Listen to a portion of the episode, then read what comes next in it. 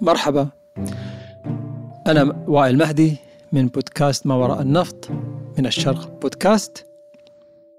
وأنا سحر المزاري عم بحكي معكم من موسكو. سحر أنا أكلمكم من الرياض. وقبل عام تحديدا في يوم 24 فبراير 2022 أنت كنت موجودة في الرياض.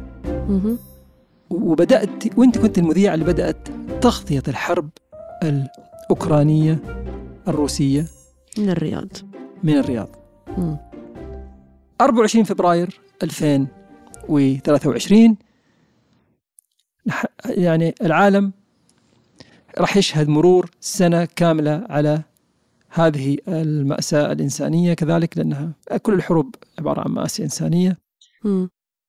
من السنة أو يعني من ذاك العام الماضي إلى الآن يعني من السنة الماضية إلى الآن إيش تغير عليك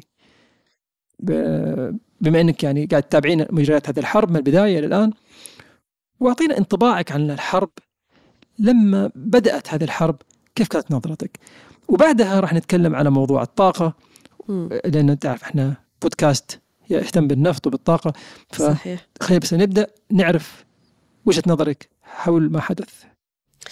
آه وائل أول شيء الحرب آه بدأت آه، كما تسميها روسيا العملية العسكرية الخاصة بأوكرانيا بالرابع والعشرين من فبراير 2022 ولكن بوادر هاي الحرب آه، كانت واضحة للعيان قبل منذ بداية العام الماضي حتى منذ ديسمبر قبل العام الماضي كان في حشد للقوات الروسية على حدود أوكرانيا كان في تصعيد من قبل الناتو كان يعني كمراقبين آه، للوضع بين أوكرانيا وروسيا آه، لم يكن هناك يعني تفهم آه، للمخاوف الروسية من قبل الناتو ومن قبل الدول الغربية وأمريكا وأوكرانيا بالتحديد. روسيا من اليوم الأول كانت عم بتطالب الناتو بعدم التوسع آه، شرقا يعني عدم الاقتراب من حدودها. آه، بينما الناتو يعني تجاهل تجاهل المخاوف الروسية وأخذ المخاوف الأوكرانية بعين الاعتبار. كان في مجموعة من آه، الخطوات على الأرض حشد عسكري روسي تصعيد كلامي من الناتو. الناتو احتضن زيلينسكي وأعطاه دعم معنوي قبل أن تبدأ هاي الحرب. وبعتقد هذا هو الشيء اللي خلى كمان آه، زيلينسكي أكثر قوة وأكثر آه، يعني قدرة على أنه يهاجم بوتين بالنهاية. الرئيس الروسي فلاديمير بوتين آه، مش أي رئيس. وبالتالي أنك توقف قدام روسيا يعني هاي تتطلب شجاعة كثير كبيرة. هاي الشجاعة فقط من زيلينسكي لا هاي شجاعة مدفوعة بكل هذا الدعم الغربي. ما بدنا نروح على ال conspiracy theory ونفكر بس في كتير من التحليل بتقول إنه الولايات المتحدة الأمريكية كانت آه، يعني آه، وراء كل هذا المشهد الروسي الأوكراني في النهاية آه، أمريكا بدها تقود روسيا بدها تقود النفوذ الروسي. ملف الطاقة أحد أهم الملفات اللي روسيا كانت تتحكم فيها بالنسبة للعلاقة مع الاتحاد الأوروبي والعالم وربما يعني تضييق الخناق على روسيا في المجال المالي والمجال آه، مجال الطاقة. كان أحد أهداف آه، آه، أهداف الولايات المتحدة الأمريكية مثل ما بيشوفوا المراقبين لأنها أصلا مستفيدة هي فيما يتعلق ب يعني توريد مصادر طاقة مختلفة على سبيل المثال النفط مثلا للدول الأوروبية أو الغربية أو إلى أي دولة بتحتاجها. على كل الأحوال بعد عام آه، من هاي الحرب أزمة أوكرانيا قلبت أسواق الطاقة آه، وائل. وهون أنا لازم أسألك بالتحديد فيما يتعلق بالغاز ما الذي اختلف من عام إلى الآن؟ طيب أنا قبل ما أجاوب عليك سحر أنا ودي أسألك. لما بدأت الحرب هل كنت متخيلة إن أوروبا ممكن تستغنى عن الغاز الروسي. الغاز والنفط بصورة عامة. خصوصا ان أوروبا تحصل عليها يعني من عقود طويلة. إحنا من الحرب الباردة. نتكلم عن الستينات وروسيا تورد الطاقة إلى آه، أوروبا. فبروري الماضي كمان كان شتاء مش بس هيدا فبروري. ولما بدأت الحرب كان في أزمة طاقة بالدول الأوروبية كان في مخاوف من أنه ما يكون الغاز آه، آه، متوفر.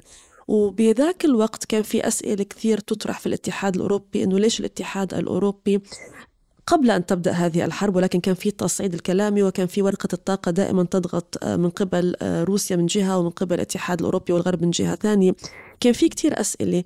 ليش الاتحاد الأوروبي آه، والدول الغربية ما كانت مهيئة للاتجاه إلى مصادر الطاقة البديلة؟ ليه ما كان في بنية تحتية جاهزة عندما آه، تحصل أي حرب أو آه، حتى لا تسمح الدول الأوروبية لأي دولة مثل روسيا أن تضغط عليها؟ وبالتالي الأزمة مش حديثة الأزمة يعني مستمرة من قبل أن تبدأ هذه الحرب ولكنها تفاقمت.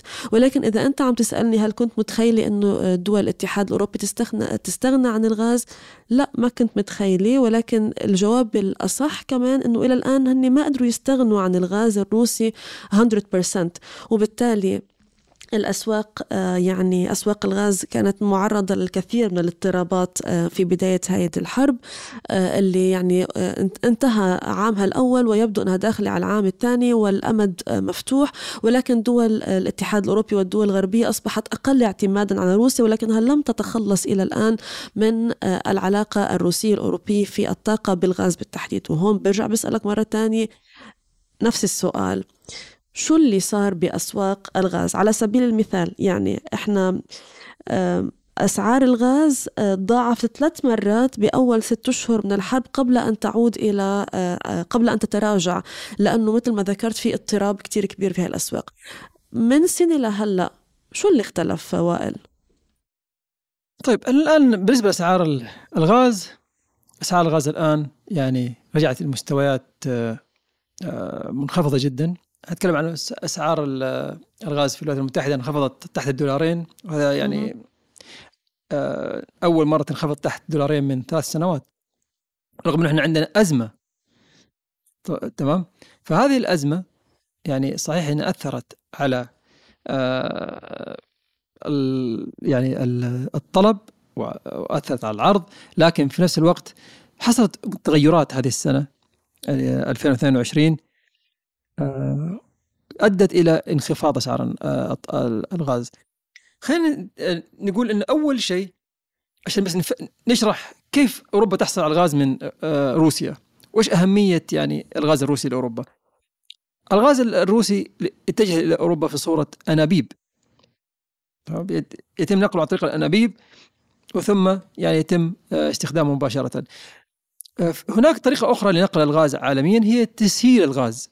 يعني الغاز يتم تسييله ويصير سائل هو هذا معروف ب يعني الغاز الطبيعي المسال يكون يتم تبريده حتى يصبح سائل ثم يتم شحنه ونقله ثم يذهب إلى البلد اللي يستورده ويتم إعادة تغويزه ويصير غاز مرة أخرى. فلازم يكون في محطات للتسييل ومحطات استقبال للتغويز. هذه هذا يعني بالنسبة لأوروبا ما كانوا يحتاجون الغاز الطبيعي المسال لأنه كانوا يحصلون على الغاز عن طريق الأنابيب. لكن من بدأت ال ال يعني الأوضاع في يعني آه، في آه، أوروبا آه، بالتصعيد مع روسيا كانت الأمور يعني أخذت يعني منحى ثاني. هذا المنحى يعني كان في صورة عقوبات؟ هذه العقوبات يعني آه يعني آه أخلفها اعتداءات على البنية التحتية. إحنا شفنا ما حدث لأنبوب نور ستريم. فأصبحت أمن الطاقة في أوروبا مهدد بسبب الوضع مع روسيا. م. تمام؟ ف يعني كيف كان ردة الفعل الأوروبية؟ أوروبا اتجهت إلى الاعتماد على الغاز الطبيعي المسال لتعويض آه، الغاز الطبيعي اللي كانت تحصل عليه عن طريق الأنابيب. آه خلينا نشوف الأرقام عشان نفهم اللي صار. طبعا لما صار الاعتداء على نور ستريم تقريبا آه جزء كبير من الغاز اللي يأتي إلى أوروبا عن طريق نورد ستريم يعني أصبح الآن متوقف. نتكلم على هبوط في آه آه الغاز بنحو 80% الغاز اللي كان يأتي من عن طريق غازبروم شركة غازبروم إلى أوروبا.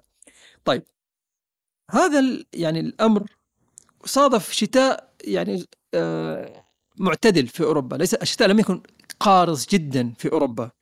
تمام؟ بسبب هذا الشتاء الطلب على الغاز في أوروبا قل هذه السنة فنجت أوروبا من هذا العام لكن هل 2023 راح تكون الأمور بنفس الشكل؟ لا أتصور السوق راح يتغير مرة أخرى. اليوم يعني إحنا نتكلم على آه الغاز الطبيعي المسال كان حل لأوروبا. لكن هل سيظل حل لأوروبا على المدى القادم؟ وهل راح تبقى أسعار الغاز يعني نفس المستويات؟ كذلك لا أعتقد لأن الطلب راح يزيد وكذلك الضغط على الغاز الطبيعي المسال في العالم قاعد يزداد خصوصا إنه ما في يعني آه، طاقات إنتاجية عالية. ما راح نشوف طاقات إنتاجية جديدة للغاز الطبيعي المسال غير في 2027 لكن السؤال هنا سحر اللي هو يعني آه، أو خلينا نقول النقطة المهمة. هل ما حدث كان يعني نتيجة لاعتماد أوروبا بصورة كبيرة على روسيا أم بسبب تجاهل أوروبا لحقيقة وضع الطاقة في العالم؟ أنت إيش تشوفي؟ تشوفي إن أوروبا كانت يعني تضحك على أنفسها كل هذه السنوات وتقول انه انه انه يعني إحنا ممكن نعتمد على الطاقة البديلة وما في داعي لاستثمارات في الطاقة ال ال يعني الأحفورية والآن أوروبا قاعدة تدفع هذا الثمن؟ إيه أه ولكن في كمان شيء ثاني. أه واضح إنه الاتحاد الأوروبي إذا بنرجع بالزمن إلى التصريحات القديمة من زمان بنادي بعدم الاعتماد على روسيا. لأنه دائما العلاقة الروسية الأوروبية هي علاقة شد وجذب يعني هي مش فقط آه، توترت الآن مع هذه الحرب في أوكرانيا. في الكثير من ال من الوقائع السياسية والكثير آه، من الحقائق اللي بتخلي هاي العلاقة متوترة لفترة كتير طويلة. وبالتالي في كل مرة الدول الأوروبية تنادي بتوقف آه، الاعتماد على مصادر الطاقة الروسية. ولكن بعتقد أنه ولا مرة الاتحاد الأوروبي يعني صدق إنه ممكن روسيا تاخذ اكشن بهذا الموضوع وبهاي السرعة أو تهدد وتستخدم ورقة الطاقة. وعلشان هيك لما صارت هذه الحرب بأوكرانيا الكل كان متخوف. وكل التحليل بتقول إنه سلاح الطاقة هو السلاح الأكثر نجاحا بيد بوتين. ويبدو إنه كان صح. ولو ما كان في مصادر الطاقة اللي يمتلكها بوتين النفط والغاز كان ممكن الاقتصاد الروسي يتعرض إلى الكثير من التراجعات بسبب كل العقوبات التي فرضت على آه، روسيا على كل الأحوال. وائل نعم. نحن ننتظر عقوبات أنا عاشرة. أنا سؤالي الأخير. نعم لا, حت... لا قبل ما ندخل السؤال الأخير. شو؟ خليني أراجع معك بعض الإحصاءات المهمة اللي تبين حقيقة الوضع اليوم. تمام. الأرقام كثيرة جدا ولهذا أحاول إني يعني أختصرها وأحاول إني أبين مفيد تحكي عنها. نعم. قول الأرقام. طيب. إحنا نتكلم الآن على آه استخ... لجوء أوروبا إلى الغاز الطبيعي المسال بدل الاعتماد على نقل الغاز إلى الأنابيب م. كما هو كان معتاد سابقا. في العام الماضي 2022 زاد واردات أوروبا من الغاز الطبيعي المسال بنحو 70% حصة روسيا في الغاز في الغاز الأوروبي انخفضت إلى 15% في 2022 مقارنة ب 33% في 2021 فمعناه أنه روسيا فقدت سوق كبير وأصبحت الآن يعني أقل من النرويج. النرويج الآن أصبحت هي أكبر مصدر لي أو مورد للغاز إلى أوروبا. وحصتها السوقية الآن أصبحت 22 في المئة. هذا تغير جوهري. وهذه التغيرات كلها ممكن تكون مستدامة وطويلة الأجل لأن الأزمة عميقة. م. نتكلم على كذلك آه اعتماد أوروبا على الغاز الطبيعي المسال بحد ذاته يعني. نحن نتكلم على نسبة الزيادة في واردات أوروبا من الغاز الطبيعي المسال. لكن إذا نظرنا إلى الغاز الطبيعي المسال في آه سياق أكبر اللي هو حجمه من إجمالي آه مزيج الطاقة في أوروبا. ارتفع إلى 33% في 2022 من 13% فأصبح اعتماد أوروبا كبير جدا على الغاز الطبيعي المسال.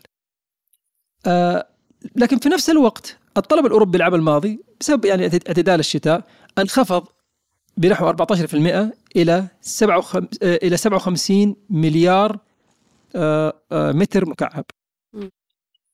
لا لكن بسبب هذا يعني انخفاض الطلب أوروبا ملأت خزاناتها من الغاز ودخلوا الشتاء هذا العام وهم عندهم 30 مليار متر مكعب آه، إضافية في احتياطاتهم مقارنة بالشتاء الماضي.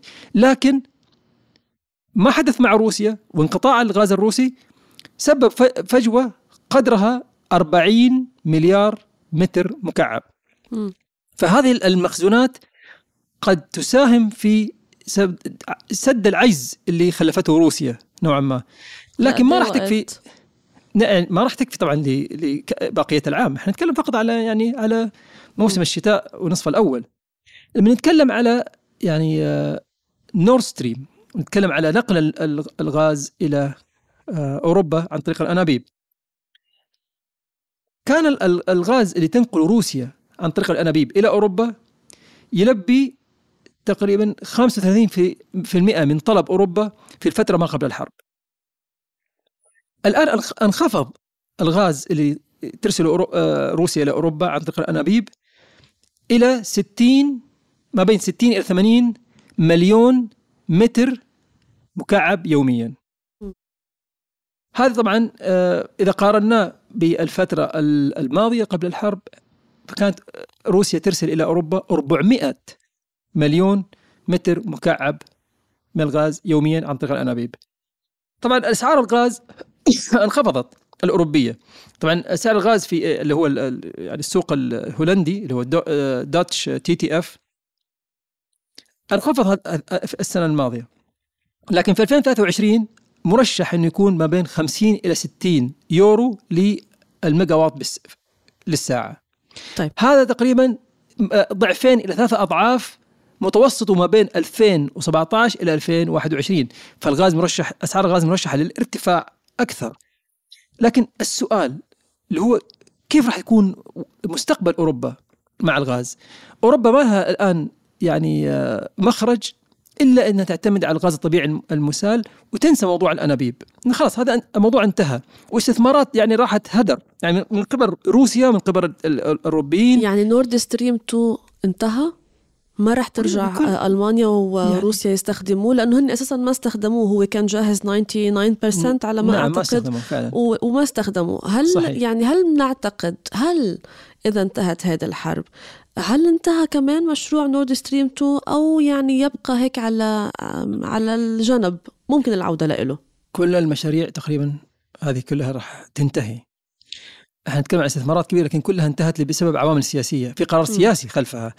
روسيا استثمرت كذلك أيضا في أنابيب جديدة من من يمال يمكن صحيح. كان المشروع في حدود 10 مليار دولار تقريبا أنابيب من يمال إلى أوروبا، هذا كذلك انتهت. أوروبا لا راح ما راح تستخدم هذا الغاز من يمال. الحل الوحيد أمام أوروبا الآن هو اللجوء إلى الغاز الطبيعي المسال. لما نتكلم عن الغاز الطبيعي المسال قدرة أوروبا والطاقة يعني آه، الطاقة الإنتاجية لأوروبا للتغويز اللي هو الحصول على الغاز المسال ثم إعادته إلى غاز. هذه الطاقة طاقة التغويز الكاملة. اليوم يعني هي آه، عند 218 مليار متر مكعب. أو عفوا عفوا. هي بنهايه هذا العام راح تكون عند 218 آه، آه، مليار متر مكعب. هذه زيادة قدرها 35% عن 2021 م. طيب من هم اللاعبين الجدد اللي حيوفرون الغاز لأوروبا؟ ما هذا اللي أنا عم بسألك إياه. آه نتكلم على دول بسيطه جدا. البدائل. البدائل. إحنا نتكلم عن الولايات المتحدة اللي رفعت مم. قدراتها إنتاجية بصورة كبيرة جدا من الطبيعي يعني الولايات المتحدة الأمريكية مستفيده من الحرب الأوكرانية. الأكبر. وبعدها طبعا قطر لا زالت ما تقدر تزيد طاقتها الإنتاجية يعني بسرعة لكن قطر كذلك ماضية في هذا الطريق. آه الصين. الصين الآن لعبة لعبة ذكية قاعد تشتري عقود الغاز الطبيعي المسال المستقبلية كلها آه تقريبا 15% من العقود اللي راح تبدأ في 2027 كلها يعني تمتلكها الصين. فالصين ممكن كذلك تكون مورد جديد على تاخذ من الأحوال. روسيا وتورده إلى أوروبا. مم. في تغييرات كبيرة راح تحصل في السوق. بالضبط بالضبط. لكن الغاز الطبيعي المسال هو اللي راح يكون الحل الأساسي لأوروبا. هذا يتطلب استث- استثمارات كذلك جديدة في أوروبا واستثمارات كبيرة خارج أوروبا للدول اللي تورد. ترى على فكرة مصر كذلك ممكن تكون أحد الموردين لأوروبا. آه، لأن مصر صحيح. عندها هذا التوجه إنها ت- ترفع مصر طاقتها عم الإنتاجية بتحاول تكون آه، يعني مصدر للطاقة آم، آه، بالميدل إيست عبر آه، ربما يعني منتدى غاز شرق المتوسط من جهة عبر الاتفاقية مع الاتحاد الأوروبي وإسرائيل من جهة ثانية. وكانت مصر عم تستضيف الأيام الماضية كمان منتدى له علاقة صحيح. بالطاقة. وبالتالي يعني مصر مرشحة ولكن آه، تنتظر البنية التحتية وعلى كل الأحوال. نعم. ولا- لكن نعم. لا سحر نقطة أخرى. نقطة أخرى. ليس فقط الغاز ما نتكلم فقط على الغاز يا سحر. مم. أوروبا راح تحتاج كذلك الكهرباء. وهذا وهذا الآن حيفتح آفاق جديدة. آه، إرسال كهرباء إلى أوروبا هناك مشروع الربط الكهربائي السعودي صحيح. المصري إلى كذلك اللي ممكن يرتبط باليونان ومن اليونان ينتقل إلى صحيح. أوروبا هناك مشاريع كثيرة مع المغ... مع مع المغرب مع الجزائر خلينا مع نتفق تركيا. وائل إنه أنا وأنت بالأيام الجاي نحكي على موضوع الربط الكهربائي لأنه كتير آه، مهم. نحكي على أهمية المشاريع العربية في الربط الكهربائي كيف نستفيد نحن في الدول العربية من هذه الأزمة أزمة الطاقة في الجانب الأوروبي؟ هل عندنا البنية التحتية اللي بتسمح لنا؟ هل آه، سياسيا مسموح إنه الدول الأوروبية تأخذ خطوات بهذا الشأن؟ هذا هو الأمر المهم. المشهد السياسي راح يتغير بصورة كبيرة جدا يا سحر بسبب احتياج احتياج أوروبا الجديد.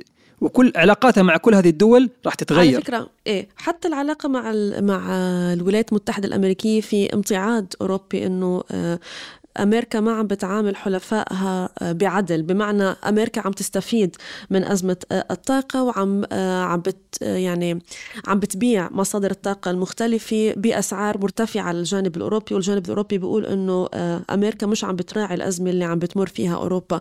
وبالتالي يعني مثل ما نحن حكينا من الأول بأنه قد تكون أمريكا قد تكون وراء كل هذه الحرب من أجل مصالح اقتصادية آه، بحتة. على العموم وائل إحنا وصلنا لختام بدك تقول شيء نعم وصلنا لختام الحلقة ولكن ما وصلنا إلى ختام هذه الأزمة. نحن الآن في السنة الأولى و- ويبدو أنها مطولة شوي. نستمر إلى سنة أخرى على ما يبدو سحر. ما نعرف كيف راح يكون شكل العالم. بس أنا ما رح أستمر بموسكو لسنة تانية. كم يوم ورح أرجع على آه، إن شاء دبي الله ترجعين بالسلامة. ولكن إن شاء الله يعني أتمنى ال- السنة القادمة تنتهي هذه الحرب. إحنا. نتمنى انتهاء كل الحروب. ولكن لو ننتظر لنرى ماذا ماذا ستسفر عنه هذه الأيام وكل هذه التحولات الكبيرة جدا. عام كامل مر على البشرية راح يغير كل الأعوام اللي راح تليه خصوصا في مجال النفط والطاقة. التغيرات راح تكون كبيرة وهائلة. آه العالم ما راح يرجع للمكان اللي إحنا نعرفه لأن الأزمة هذه كانت- جدا. صح. إذا هي كانت حلقة special episode من موسكو آه، عن آه، يعني عن الغاز بالتحديد هو أحد أهم آه، الملفات اللي تأثرت في هذه الحرب الأوكرانية الآن التي أتمت عامها الأول. كنت معكم أنا سحر المزاري في ما وراء آه، النفط على الشرق بودكاست. من موسكو. وأنا وائل مهدي من الرياض. لازم يعني نراعي إنك أنت في موسكو وجو بارد ونتمنى لك إنك ترجعي إلى المنطقة بسرعة سحر عشان ترجع. يعني تنعمي بال- بالدفء اللي عندنا هنا. و... عن جد الدفء الموجود بمنطقتنا ما في مثله. شكرا صحيح. على والأمن آه، والأمن في منطقتنا ما في مثله. الله يديم يعني نعمة الأمن على صحيح. كل العالم آه، بلا استثناء. نتمنى السلام لكل الناس. وبشوفك بودكاست تاني. باي باي شكرا. thank you